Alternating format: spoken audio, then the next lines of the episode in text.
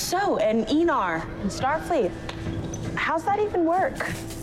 Thought you guys were all pacifists. I actually wanted to be a botanist. I love flora. I will not fight for Starfleet, but I will defend its ideals. Pacifism is not passivity. It is the active protection of all living things in the natural universe. A matter of perspective. Like using touch instead of sight. I wouldn't know.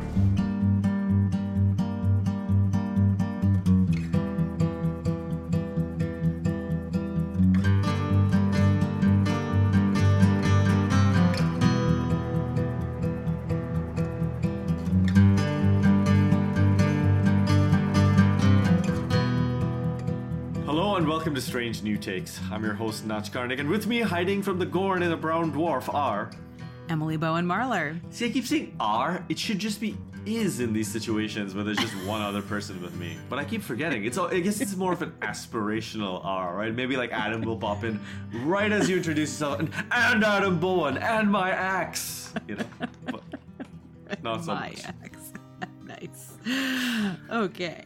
Are we? Do you want me to keep going then? Yeah, yeah, yeah, We're good. okay, with it, just cool, go with it, cool. just go with it. Okay, welcome to Strange New Takes. Today we're covering the fourth episode of the first season of Strange New Worlds, Memento Mori. Please do us a solid and follow us on social media. We use the ha- the the username at Strange New Takes on Facebook, Instagram, and Twitter. Tell your friends about the podcast. We always appreciate having new listeners, and we also appreciate getting a five star rating on Apple Podcasts or whichever podcast app you use. And just finally, there are going to be spoilers in this uh, episode. I'm not going to spoil Top Gun Maverick, even though I'll probably talk about it at some point. Um, I promise you that much. But there are going to be spoilers for Star Trek and maybe other sci fi too. So just be aware that that's what you sign up for when you listen to our episodes.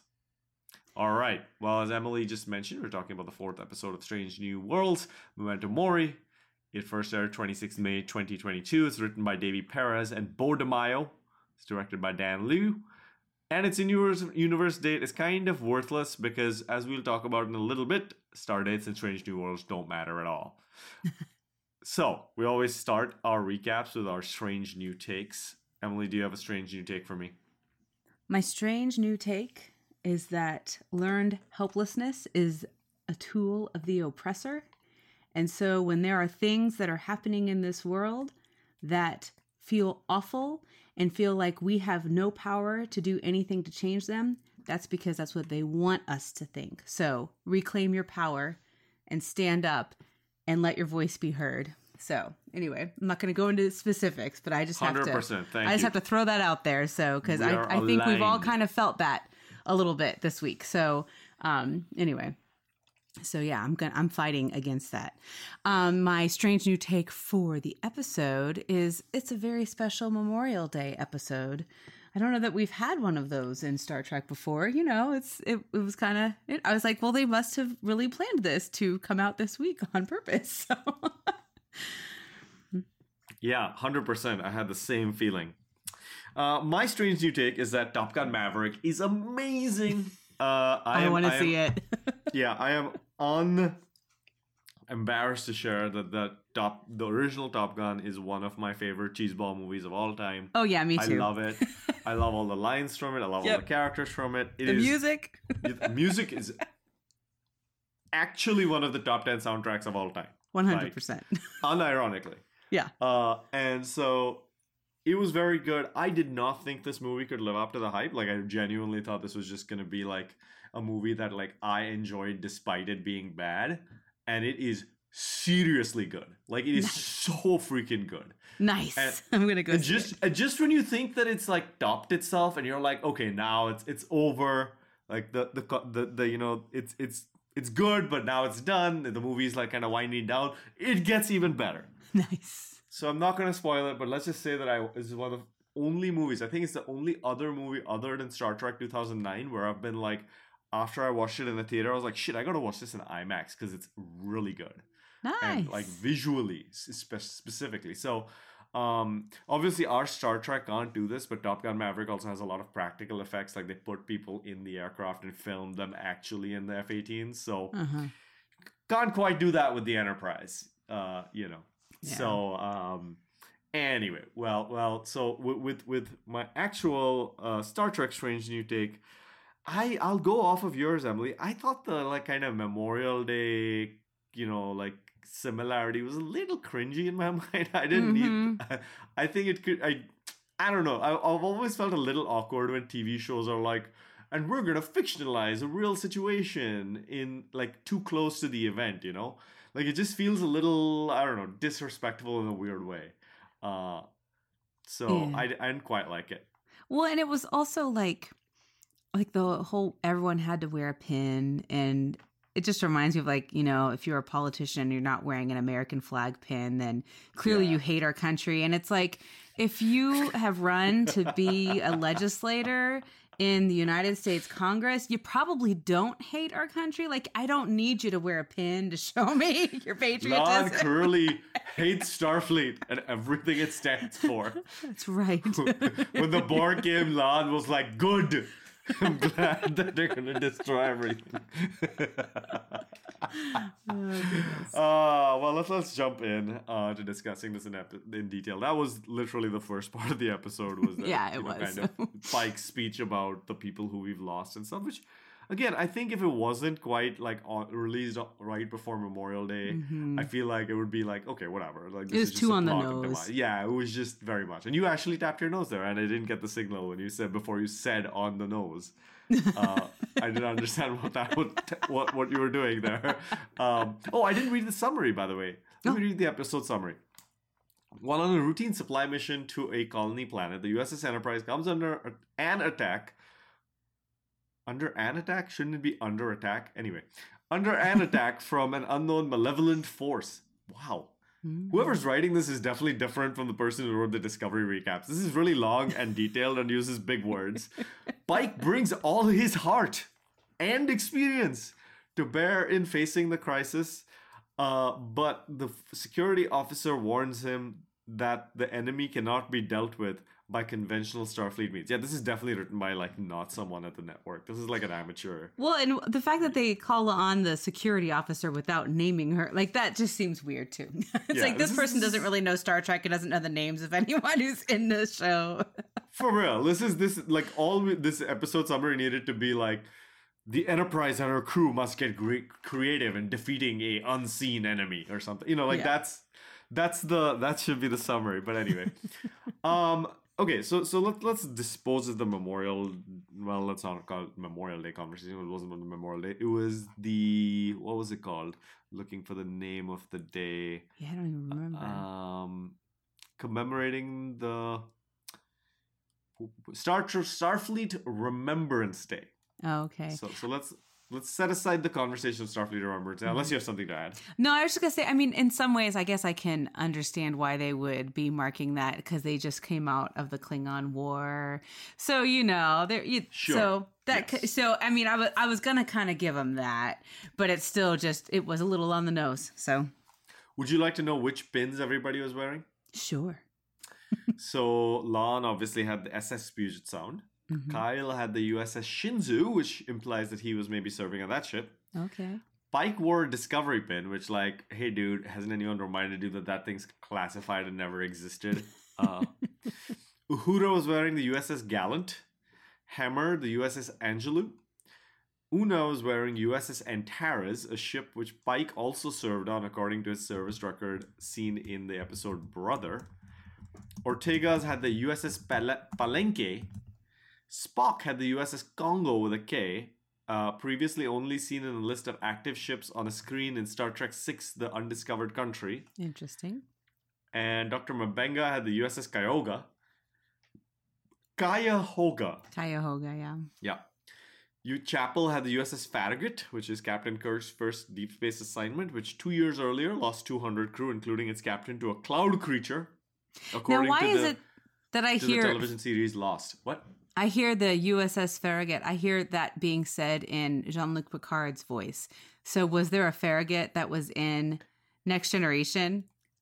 That it, does have some like I feel like also Picard has hard consonants that he uses when he speaks. So like Yeah. Farragut. Yeah, It- like it- it just yeah. like I could just totally hear that in his voice. So. Yeah, hundred percent, right? Like it. Uh, let Let's see what it uh, what this says. So there are two. There's an alternate reality Farragut and the twenty third century Federation Starfleet starship, uh, which is in TOS and Strange New Worlds. Um, there is an NCC six hundred five nine seven USS Farragut from the DS nine episode. Nor the battle to the strong, and from also from Star Trek Ge- Generations. So the Farragut helped the crew of the USS Enterprise D from Veridian 3.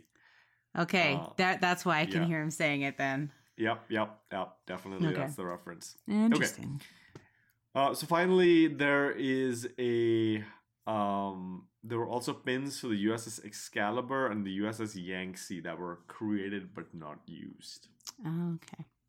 Anyway, yeah.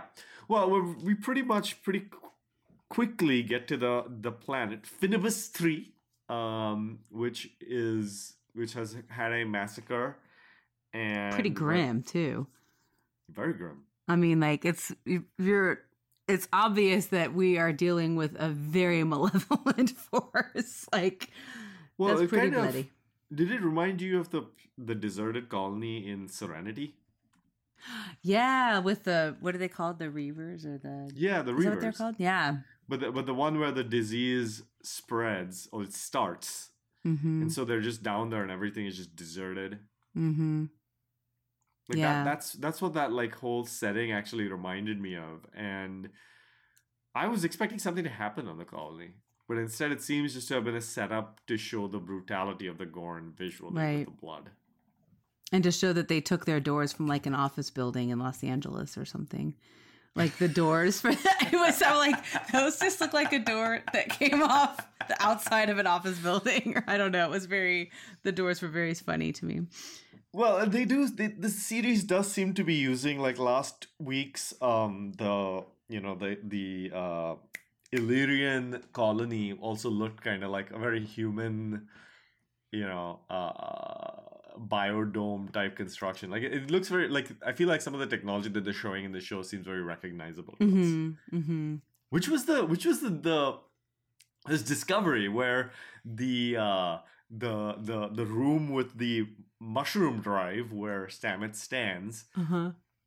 has the little closer on it. Do you remember that? The door has like the, the glass door. They, they Uh-huh. show like a, a shot where it's looking up at the top of the door and it Uh-huh. has one of those like metal closing rods. and everyone was like, "What? They're still using those?" And back in Um, my day, Star Trek didn't show those. They just had a guy standing off to the side with a microphone going, nice. anyway. Nice. Um, yeah, so so we quickly learned that the colony's been overtaken. There's a ship they that of, of survivors, which initially everyone's scared of, but then they, they get the survivors, and it turns out there's a hidden Gorn ship that jumps out of, from behind a planet and starts, or behind a moon, I think, and starts shooting at them. And La'an kind of figures it out ahead of time. So I'm trying to remember, was she on the planet? She was on the planet with them as part of the away team initially, right? Mhm. So she doesn't. I, I'm trying to remember for spidey senses were going off while she was down on the planet. Like she was kind of like, this feels. No, don't I, think. I think she was just kind of that, on the planet. There were no references to the Gorn yet, so I knew it was going to be the Gorn, right? Everyone made a huge deal about it on on social media. Oh, I managed to avoid that, so I didn't know. Okay, okay, yeah, I I knew it was going to be the Gorn, so I was like looking out for her to recognize.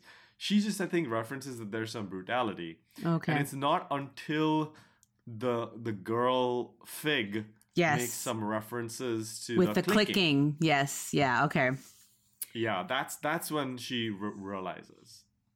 but she's having they're kind of showing her um they don't they don't portray this incident as the trigger for her PTSD they're she's showing they're having her show signs of that before they even encounter the colony or anything i feel because wasn't that one of the Yeah. opening scenes was her remembering her brother or something Yeah, she goes onto the bridge. I feel like and sees Yeah. her brother's oh, face. Oh, because they're doing the Memorial Day, so that's why. Because she's remembering because of the Memorial Day. But I was just I just thought it was interesting that it wasn't this is something she was already primed not to be triggered, but I mean this was already in the forefront of her mind because it was Remembrance Day. Exactly. Um and so but it still took a while for her to connect the dots considering what she had experienced with the Gorn. So Yes, yes, a hundred percent. And um I think I didn't think I was expecting a very cliched like you know oh my god it's the Gorn let's go we mu-, which which is the there's there's isn't there an episode of Star Trek where it's like one of the characters realizes what's going on while they're on the planet and they're like we've got to get out of here like Mhm. now Like, I'm Mhm. trying to remember what that is I can't remember which one it is, but I know I know we have definitely seen that happen before in Star Trek where someone's like they they realize it a split second before everyone else does and they're like we have to get out of here now. I feel like it's a movie and it's a TNG movie if I'm not mistaken Well, there's a Picard realizes they've engaged the Borg before they say the Borg on first contact. Right, right, right. But there's there's like that's gonna bother me now all day until I figure out which which episode we're thinking about. um. Anyway, we'll we'll it might come to me later. Not sure. Recording later after I was done recording the episode of Emily, I was thinking about the Wrath of Khan when Chekov realizes that it's the Botany Bay uh, that they're seeing a bulkhead from, and he's like Botany Bay, Botany Bay, and and then they they are about to leave, and then that's when Khan and his followers capture them. All right, back to the episode. We pretty quickly end up with the Enterprise inside a brown dwarf, Mhm. um, and the kind the, the entire show is pretty much just them trying creative solutions to get out of the gas cloud. Mm-hmm. Um, I guess it's kind of like a submarine episode in Yeah. that way. Uh, you yeah, know. definitely has the, the sonar kind of uh effects and all of that. we learn a little bit new about stuff about the Gorn along the way. Um, I guess uh, before we before we jump into the kind of the main plot, I guess I wanted to understand a little bit from your end what the point of the plots in the because there are two other plots, side plots. Mhm. There's there's a part where Una gets blown full of shrapnel and ends up Mhm. in sick bay, and we see throughout the episode that she is going to lose some blood, and there's not enough blood to treat her because the matter synthesizers are gone. Um, so there's that plot. Mm-hmm. And then there's the one with Hemmer and Uhura in Mhm. the cargo bay. I don't really, un- I didn't personally understand the points of those two plots, side plots. You know, in some ways, it kind of reminded me. Is it that episode "Disaster"? Is that the one on uh, in TNG? I think that's the name of it, where they have teams that are in different parts of the ship and they're all disconnected from one another. Now, in that one, it's a little different in that they can't even communicate with each other. So everyone's kind of operating under the assumption that everyone else is dead.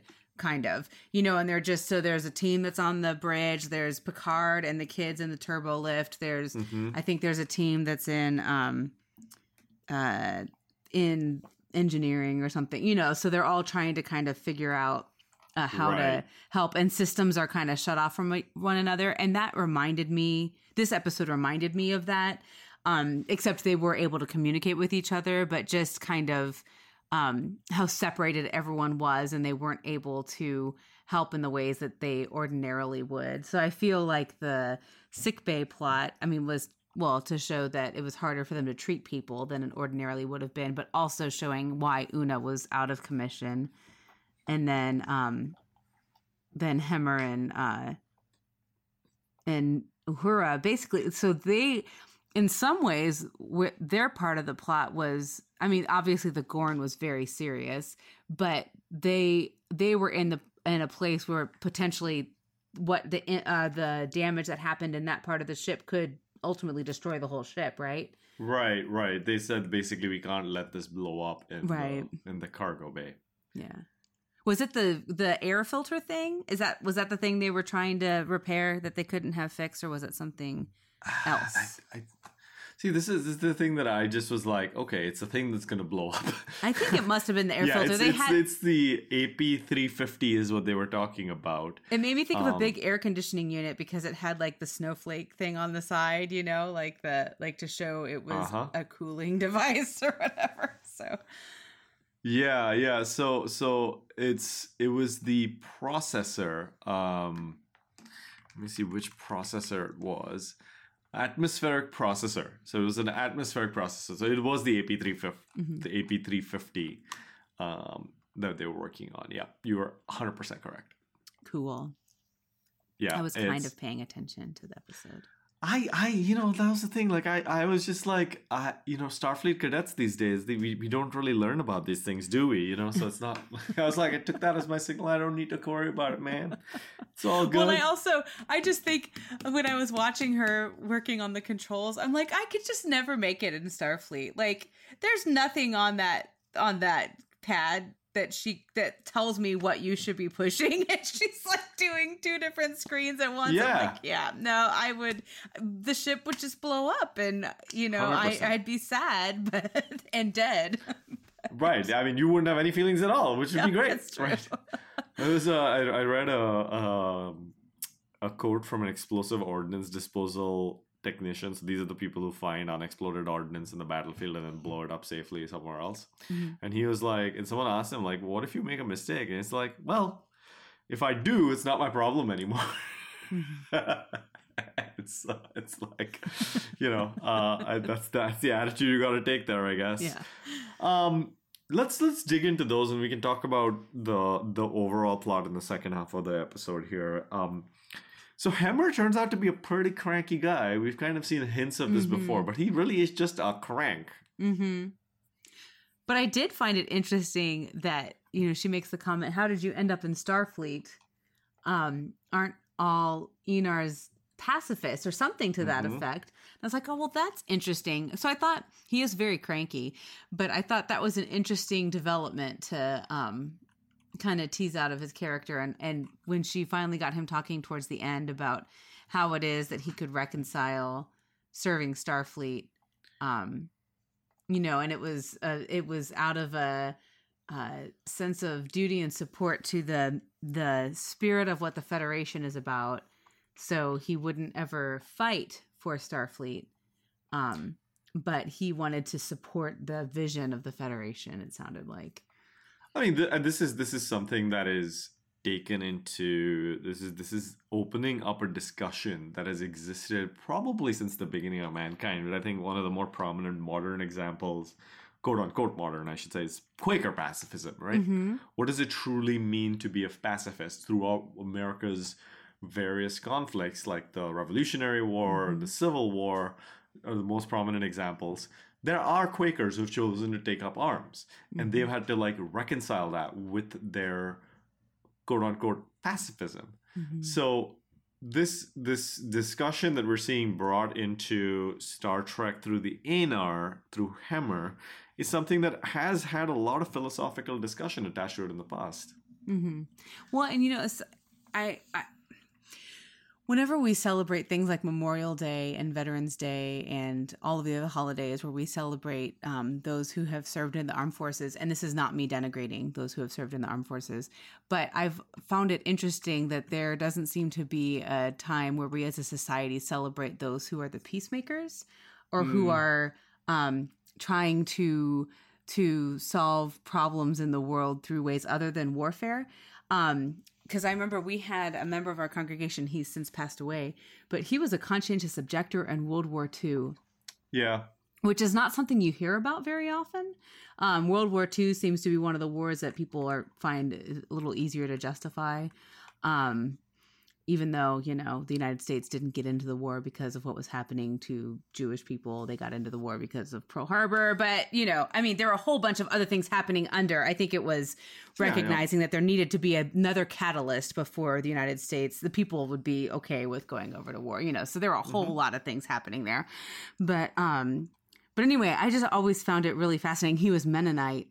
Um, and so it was it was because of his faith that he was a conscientious objector. And I can't remember what it was that he did. But I mean he he had a way that he was serving the country during the time of World War II, but he he was doing it in ways that were not taking up arms. Like he was. So, so one of the ways that is that is pretty common, and this there is actually some bits about this in um, Ken Burns' Vietnam War, is that there are people who were Quakers who served as field medics. Mm, So you would not have arms. You would have the red cross in your helmet, and you would go out with your, you know, your squad or whatever into the Mhm. field. But you wouldn't take up arms and shoot. You would Right. just, and there are field medics who have won the Medal of Honor mhm. um, serving in that role. So that's a role that that some um, folks have. I believe actually conscientious objectors can be enlisted in those roles. Mhm. Um, so so that's been and, and I mean this is a like I said this is a, this is a discussion that has gone down a long time. I mean in the most recent Ukraine conflict, for example, Ukraine prevented all men in the country from leaving Mhm. uh, saying that they were needed for the fight. And so, you know, one of the philosophical questions comes in: if you're a pacifist, but you're being invaded by another country, and your country needs you for existentialist survival, potentially against a genocidal enemy. What does it? What does your pacifism mean in that Mhm. context? Does it mean that you're allowing your your fellow countrymen and your neighbors to get killed because you refuse to participate in the effort to kill a genocidal inva- invader? That's obviously an extreme example, but there have always been discussions of this sort. So to have, I guess, Hemmer come in and say like pacifism doesn't mean passivity, or I think to touch on the discussion that a lot of Trekkies have about Starfleet's, you know, exploration versus right. action-based Military. Mm-hmm. warfare, military. So I think it touches on those live wires, which I really appreciate. I think it's the kind of discussion that we should be having. Oh, absolutely. Well, you know, and these are things like, um, as a minister, and when I well, when I was in seminary, um, I found myself really kind of veering toward. I mean, I'd always been someone who was um, uh, passionate about social justice, but I found myself really focusing a lot on nonviolence and what what that nonviolence looks like. Um, And you know, I mean, like looking at the life of Jesus, at the and also looking at the life of Gandhi and the life of Martin Luther King Jr. You know, people who who really embodied that um, Mhm. that nonviolence, but not in a but in in some ways, it's uh, pacifism. Maybe isn't even the best way to describe it. Like it was nonviolent resistance because it wasn't being a doormat for uh, people to just walk over you because you weren't going to take up arms. It was finding Yeah. creative ways to um, to either stand in the way of those who were um, causing oppression or to um, like subvert their efforts or anyway so it, it is really right. fascinating and and i think it would be um, because i feel like starfleet you know in in the ideals you know wants to be uh, about exploration and not about warfare but their ships are armed to the teeth and you know so it's Yeah. it, it is something um that could bear some greater conversation or it might be really interesting to see them touch on that more with Hemmer and what that looks like and anyway Yeah, yeah, I think I think it would be good, and I think they've opened the door to that for sure. mm-hmm. Um, to touch on your point from earlier, by the way, International Day of Peace is 21st September, and it's observed by the UN. Obviously, not yet a holiday in America. I can't remember if it was in India. Um, try, I was trying since you mentioned, I was trying to rack my brain to think Yeah. if India had any holidays like that. I don't think we did, and I think you're right Mhm. that it would be good to to take a day to recognize kind of I, I don't know peace or nonviolence or mhm. peacemaking. We have the Nobel Peace Prize, of course, but mm-hmm. so I feel like there are kind of internationally accepted ways of recognizing it, but I, Mhm. there is we don't take a day to kind of think about it, and it would be good. So, oh, by the way, to, to inaugurate International Day of Peace, the the United Nations Peace Bell is rung at UN headquarters in New York City.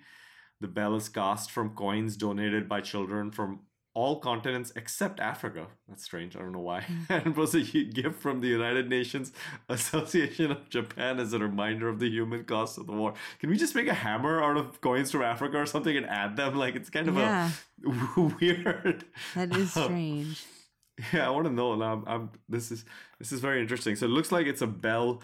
I don't know if you, if Emily, if you've studied bells from um this uh Southeast Asia. mm, no So they're they're different than like Western bells. They're Mhm. brass bells, and they have a stronger cultural significance. They're Mhm. rung with a uh, a, a wooden mallet coming in from the side, Mm-hmm. typically. Anyway, so it's it's that type of bell, and um, I I don't know why I can't find an explanation of why it says all continents except Africa. Probably because they don't, you know, so much of the warfare that happens in Africa was caused by colonization and going Yeah. in. And anyway, it's like, like people want to say, oh, all the stuff that happens in Africa. I'm like, yeah, you need to turn around and look at yourself in the mirror and see what ways people who you are descended from have had a part in that. Yeah, well, I, I, I mean, I, I wish I could believe that it had that much significance. I'm probably thinking it's more of just an oversight. that Oh, yeah, somebody no. decided not to fix. Um, that, That which seems is like even a worse. really glaring oversight, though. Hundred percent. Like we are gonna create this thing of worldwide significance that means a lot. Oh, and we forgot like uh, one of the biggest places on earth, with a lot of people in warfare. In warfare. Uh, oh man. Well, anyway, this uh, Hemmer helped us discover some very interesting facts today. Um, so he smashes his hand. And that was kind of like I heard I I my hand started paining a little yeah, bit watching that little, happen yeah. but um, he, he smashes up his hand, and then Uhura, as you mentioned, has to quickly learn how to fix the AP350 um, by bleeping and blooping some buttons and pulling things off the device. I could not track what was happening. I couldn't like understand why the thing was like, well, "I'm gonna blow up." Okay, I'm fine. I'm gonna blow up. Okay, I'm fine. Like, did you get that? Yeah, no, no, I didn't. It, it, in- in a way, it's kind of I guess it's elegant not to go into the minutia of all that, right? Like, Right. yeah. But I mean, I, I, I mean, I just felt like the overarching point of that whole segment of the story was for Hemmer to ultimately be impressed by Uhura. Like that was the whole. They kind of signal that from their first conversation at the beginning of the episode, and then at the end, he says, "You have impressed me," or or whatever it was he said, but something to that effect. It's like the Boar Queen. You have done a very dangerous thing. You have impressed me. Yes. you will now have extra engineering rotations. I'm also glad that they they they mentioned that uh, or they referenced that engineers and communications personnel wear the same red in TOS era, so that you know. Uh, yeah. so so they're they're like they, they can do the jobs in either department. Um, well, yeah, because I was I found myself wondering now what track would Uhura have been on? You know, but just based on yeah. So Yeah, exactly. Which wasn't like weren't like Sulu. Did Sulu also wear a felt red shirt for a little while before switching to yellow or something? yeah, I can't remember, but I was like thinking about so um the red shirt it became what yellow in TNG and beyond, right? Like those Right. those fields. So I was trying to think like um would that have kind of been like what Harry Kim's post was was kind of similar to what Uhura's kind of Operations? been? Yeah, yeah. Yeah, I think so, sort of. Like because they didn't really have the like communications officer going ahead. right And, um so Sulu originally wore y- The blue. ops i guess or i don't know anyway. Yeah, yeah, yeah, yeah. And Anton Chekhov was a Russian playwright and short storyteller. Nope, sorry, wrong Chekhov. I think it was Chekov who originally wore um, red on screen and then switched to yellow later. oh maybe I don't Pavel. Chekov. Um, ow, my cat bit me. I'm giving her pets while doing the podcast, and she just bit me. my cat like, does that she's like, You're not paying attention. too much stimulation yeah, hundred percent. Anyway, um, yeah, I think I think you're right. Basically, Uhura is slowly earning re- respect from the other Starfleet officers, despite being a cadet. I guess we're also getting her displaying her smarts, as you said. You know, neither of us can imagine learning things on the fly like her. So. Yeah. We as the viewer are getting to appreciate her um, her her sensible sensibility in that regard. Uh, and we also got basically i think in that in that uh, sequence we also get this the you know your classic venting air cliche which has Yeah. happened in so many space movies yep. over the years. Did you think that there was gonna be the, the little buckle was gonna break and they were gonna have to like grab each other and kinda and grab onto like a hand like at the last second they grab a handle before they fly out of the bay yeah Well, she has to grab Hemmer's hand and he's like, ah! yeah not that hand they play it for laughs. That would be pretty great. Um, and then they do the freeze frame and then the credits roll yeah, right. um, I think it was worth it just to see Anson Mount's acting when he goes like relieved. Mm, oh it really was yeah no that was i thought that was a particularly fine moment from him He's so good. he is he is great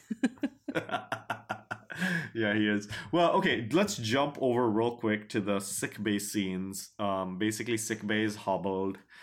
There's a limited amount of plasma to go around. Um, Nurse Chapel's obsession with archaeological medicine. is that is that like tom paris's obsession with old earth vehicles I just want to meet the Starfleet officer who's like, I'm obsessed with cigarettes, man. I Yeah. smoke Marlboros. I mean, it's the same thing. You're just like sticking with like things that are outdated and probably dangerous. Um, But the other thing that was odd about it was so then I expected to see Nurse Chapel being the Yeah, one performing the exactly. surgery, but it wasn't. It wasn't M'Benga. So I was like, well, what? Why did we even have that little exchange? exactly, exactly, hundred percent. So, so d- this this is something I had to look up. It's a reference to Nurse Chapel's husband, Roger Korby, who is an Oh. expert. He's he's called by, described by Spock as the pasteur of archaeological medicine, as well as a former proce- professor. Oh, So because how like my husband is a photographer, so clearly I know something about photography. Mhm. yeah, I mean, that's don't kind of you? Well, but there, I mean, they might have met because of it, right? Like, Ah, I mean, it could I be, think- that could I be, think that's slightly more believable because she's a nurse, so they might yeah, have I been guess like, that's true. I guess that's true. But it's just You like that doesn't my my partner's expertise does not equal my expertise. yeah. Roger Korby, by the way, in the TOS episode, "What Are Little, Girls, Made, of?" Yep. Yeah, which is uh, uh, where he has created an android lady. Uh, I have not watched it, but I am reading the description of the, the episode and being like, "Wow, okay, that uh, uh hmm, uh, excuse me, Yeah. Nah, Okay. not not a not a not not a personal Mm. favorite." Nah, nah. Okay. All right. Good. uh, let's leave it there. Which which thematic elements did you get out of this sick bay sequence? Like, was it basically trying to reconcile the Una M'Benga relationship that broke down in the last episode? You think, or was it something else? No, I just I don't know. It it just it that was the most I felt like that was kind of the most disjointed of all of them. Like it just I don't I don't know. I mean maybe it was supposed to make us care more about there not being uh, resources available to sick bay. Um Mhm. but I don't know. I just I was because when as I was watching it, I wasn't thinking about that at all about their last exchange. You know, like it just wasn't. I was just thinking about you know, well, I know she's not going to die, so even though she's saying, and that's I will say that is one of the down not downsides because I don't want anyone to die. Um, but when you're watching a show that takes place prior to other shows that you've seen, like I was like, well, I know that I know that person's not dying. Oh, I know they're all gonna make it out. Okay, like this, you know, like there aren't stakes in the same way because we just know that. I mean, they're not gonna all of a sudden just, you know, kill Uhura, right? Or mhm. um, and at that point they're yeah, not gonna yeah, kill yeah, number one. So, but Yeah, yeah. I think I th- that is kind of like a. I think it is kind of a anxiety relief valve in some of these scenes. You know that Uhura is going to show up again Right. later, so Right, right, um, right. for sure. but no, think- did you have? Was there something that you thought about that scene, the sick bay scene, I, or are you just I'm- trying I to figure out some reason for it? I think it was a source of tension for the overall plot. Like you know, we we don't want her to die. Um, there was some meaning. I think we learned something about Una's character when she refuses treatment to have the other officer get Mhm. treated. Um, I think that was that was a noble moment for her. and then watching M'Benga basically have himself hooked up to her, Yeah. which I guess I've never seen that happen with another with a human being hooking up themselves to another human being. I I, I don't know if that's possible medically. I don't know. I've seen they, I've seen them do it in movies all the time. Okay, okay, okay. So maybe it is like a thing that happens. I think, and I feel like it's something that happens in um in battlefields, like you know, or Okay. sometimes when you get. I, I feel like it's something kind of when you're in a triage situation and you don't always have uh, the resources available that they've done person to person transfusions. Okay, okay. Good to know. Um I wonder if you can just reverse it by going and squeezing the other person like, okay, give it back. anyway. um, Making so, I guess you have to make sure you hit.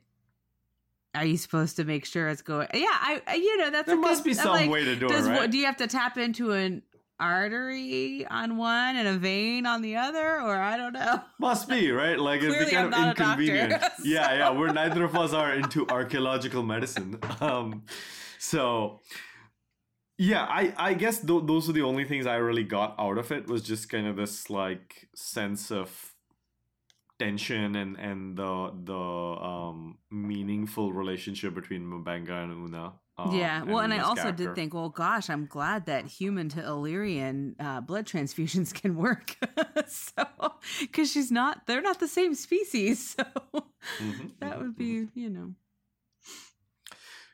So let's let's take a break here. We'll come back and discuss more the the main plot of this episode. Did you see something, Fig?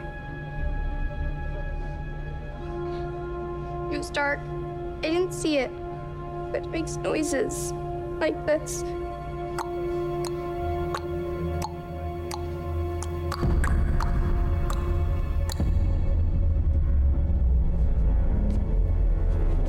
La'anta Bridge. We need to scan the area for polarized EM signatures. Quickly. What is it? I'm not sure yet. Sensors are detecting a slight optical distortion near the second moon. A hologram, sir.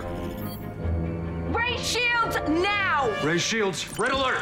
We can't. The transport tube. We can't ray shields. Oh,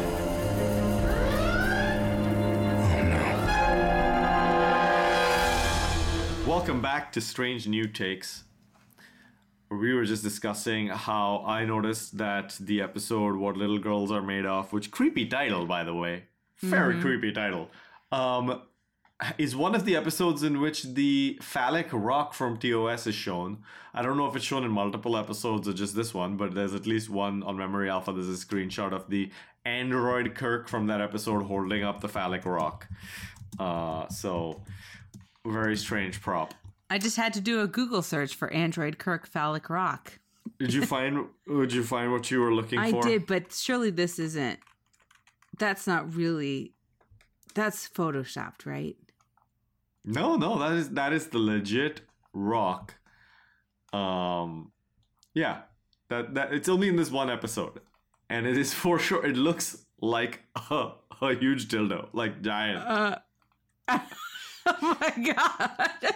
right? Like it like has, even the lighting on it, like it has, and it's not just like it's like a pointed, you know, no, it's got like balls yeah, it's it's it's got the sack and the shaft in there, and it's very and the strange. head. And anyway, wow. Apparently, Kirk like pulls it off the ceiling. Oh my god. Uh, Oh yeah, my god.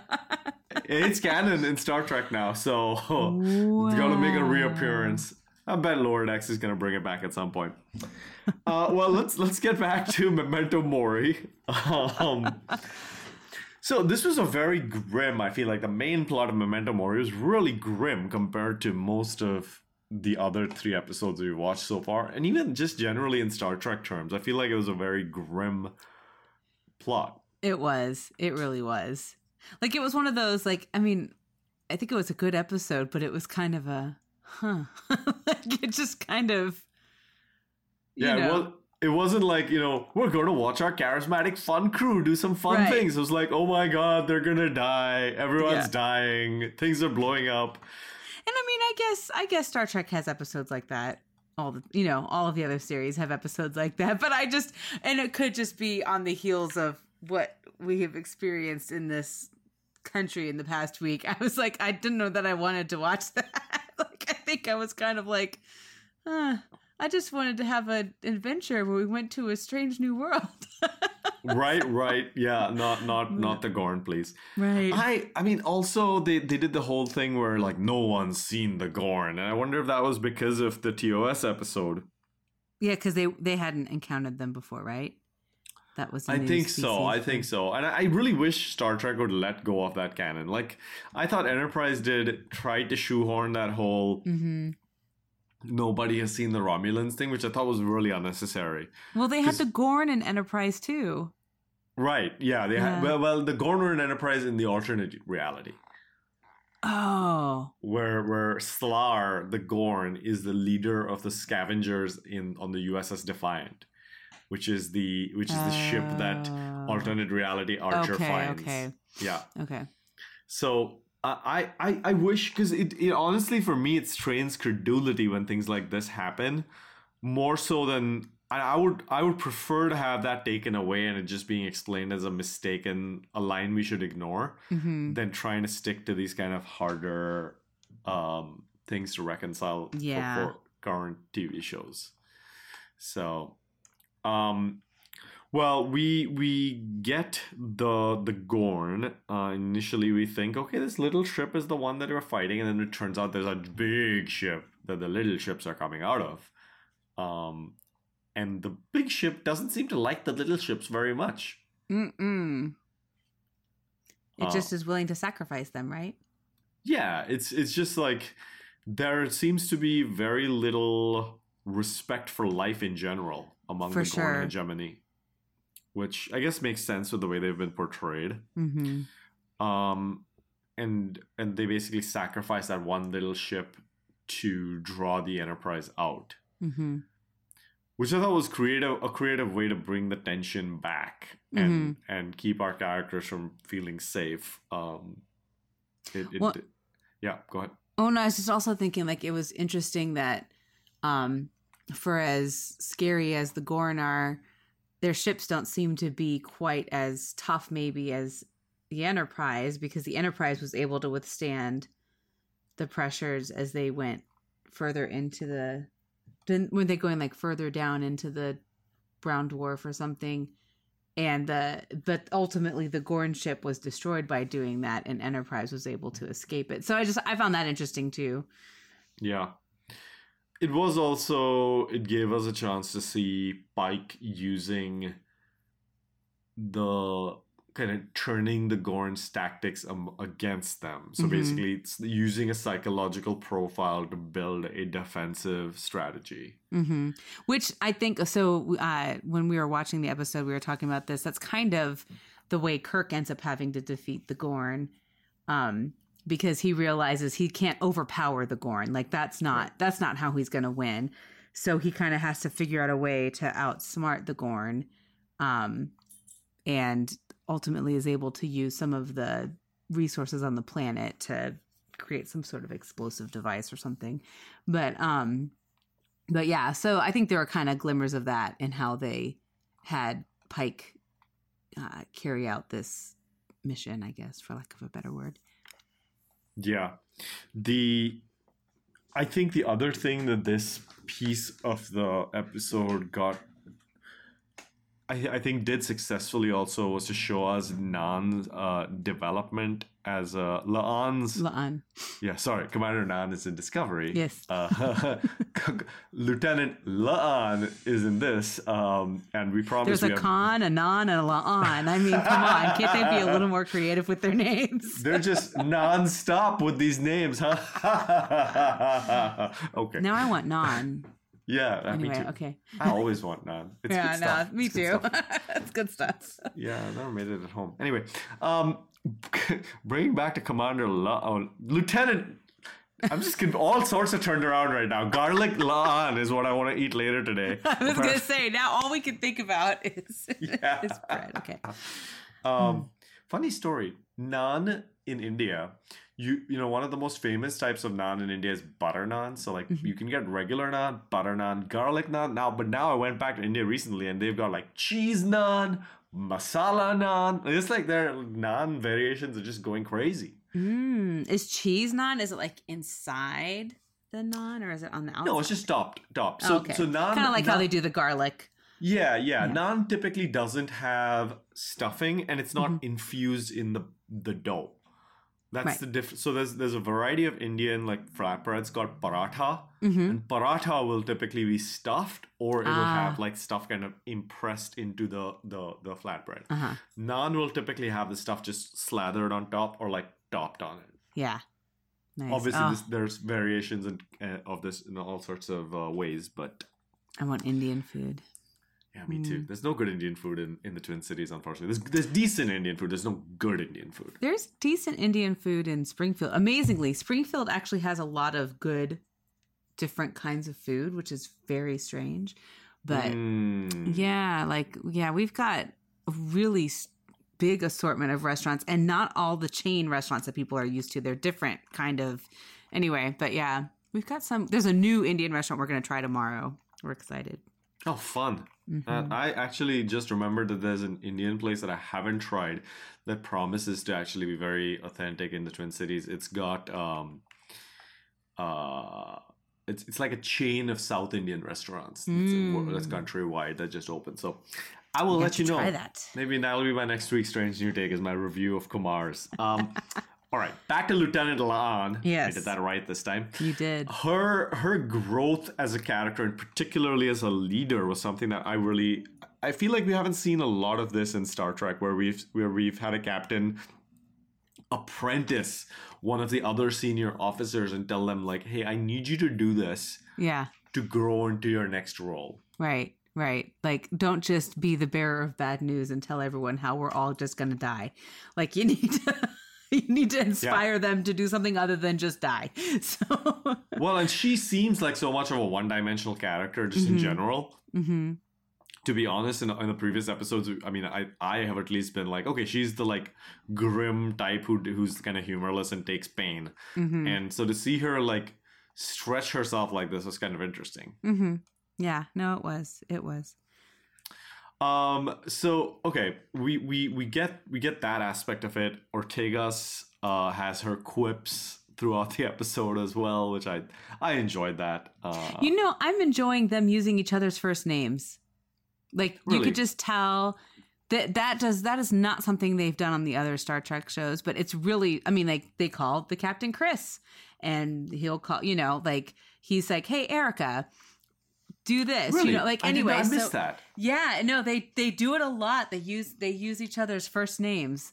Um and so yeah, so I just thought, oh, he that they're kind of setting that this is a uh Pike isn't a very um I mean, he- obviously he is part of a hierarchical hierarchical organization, but I think I feel like he really values the camaraderie and the um relationships that are happening between the crew, which is why he hosts those dinners and and does all of that. But yeah, I mean, because yeah, I've heard I've heard more than just Una call him Chris, and I I noticed him calling um calling Ortegas Erica in the midst of like a crisis. So Interesting. I'll have to pay attention to that. That is something I hundred percent missed. huh, Um, yeah, that's really cool. Um, the I think Ortega's character is a really interesting one because I expected her to be kind of like a tough, no nonsense, like watching the like uh character design i thought Uh-huh. that's what they were going to go with her but instead it's she's just this like quippy fun Yeah. like goofy person I like her. I love how she's like, "Yes, okay, we'll go into the something of death." I can't remember what her line Yeah. was, but it was funny. the swirling cloud of death. Yeah, and then yeah, the look on Pike's face when she said that was just great. Yeah, he's like, can you not? Uh, can you just get with the program and be positive, please? uh, so we we we got that aspect out of it, and I think the ultimate resolution was decent. I thought it was decent. I I guess I, I don't know. It left me wishing for some sort of resolution with the Gorn, but I guess we're never gonna get that. It was Yeah. just Besides like, them just thinking that the Enterprise was destroyed, and so they go off on their own merry way. Right, right. It just seemed a little short. I kind of wanted that. I thought maybe they were gonna not be able to escape the gravity well, and they were gonna end up in the black hole spaghettification. That's kind of what I thought was gonna happen, but no. That could actually be cool. You know, I I, I, know. w- I would I thought I would have thought of that as kind of a neat, decent way to end this uh kind of, but uh yeah, And then that could also explain why maybe they didn't encounter the Gorn again until Kirk had his. If they did want to do, you know, because like this encounter, Mm-hmm. well, those Gorn were all destroyed. So right, exactly. know. So we didn't see them.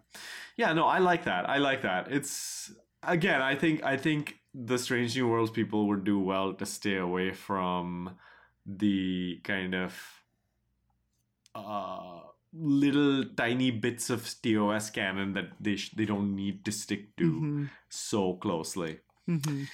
Um, just before we finish, a couple of little random bites. Did you notice the blue shirt saving the red shirt in this Oh. episode? A little bit of uh, a different take on the shirt colors dying.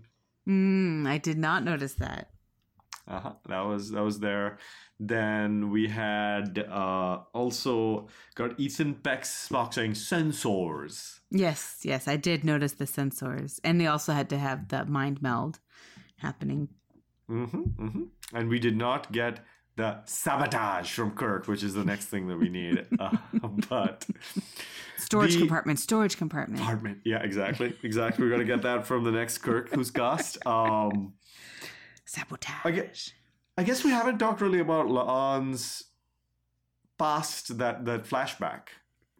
Yeah, where we find out that her brother, like she, part of the reason she lived is because her brother, one hundred percent sacrificed himself so that she and and created a, a decoder for the language Mhm. as well. Yeah, so that they were able to trick the other Gorn, the big Gorn ship, right? That's how they tricked the big Gorn ship into. Is that one of your cats? That was one of my cats. that they were able to trick the big Gorn ship into destroying the smaller Gorn ship, right? right, right, exactly, exactly. So it, it was it's kind of neat. I I enjoyed it. Um, it was interesting to see how Spock reacted when La'an found out he had a sister. Mm-hmm. He seemed as upset as all of us were to hear that Spock had a sister when Discovery was announced.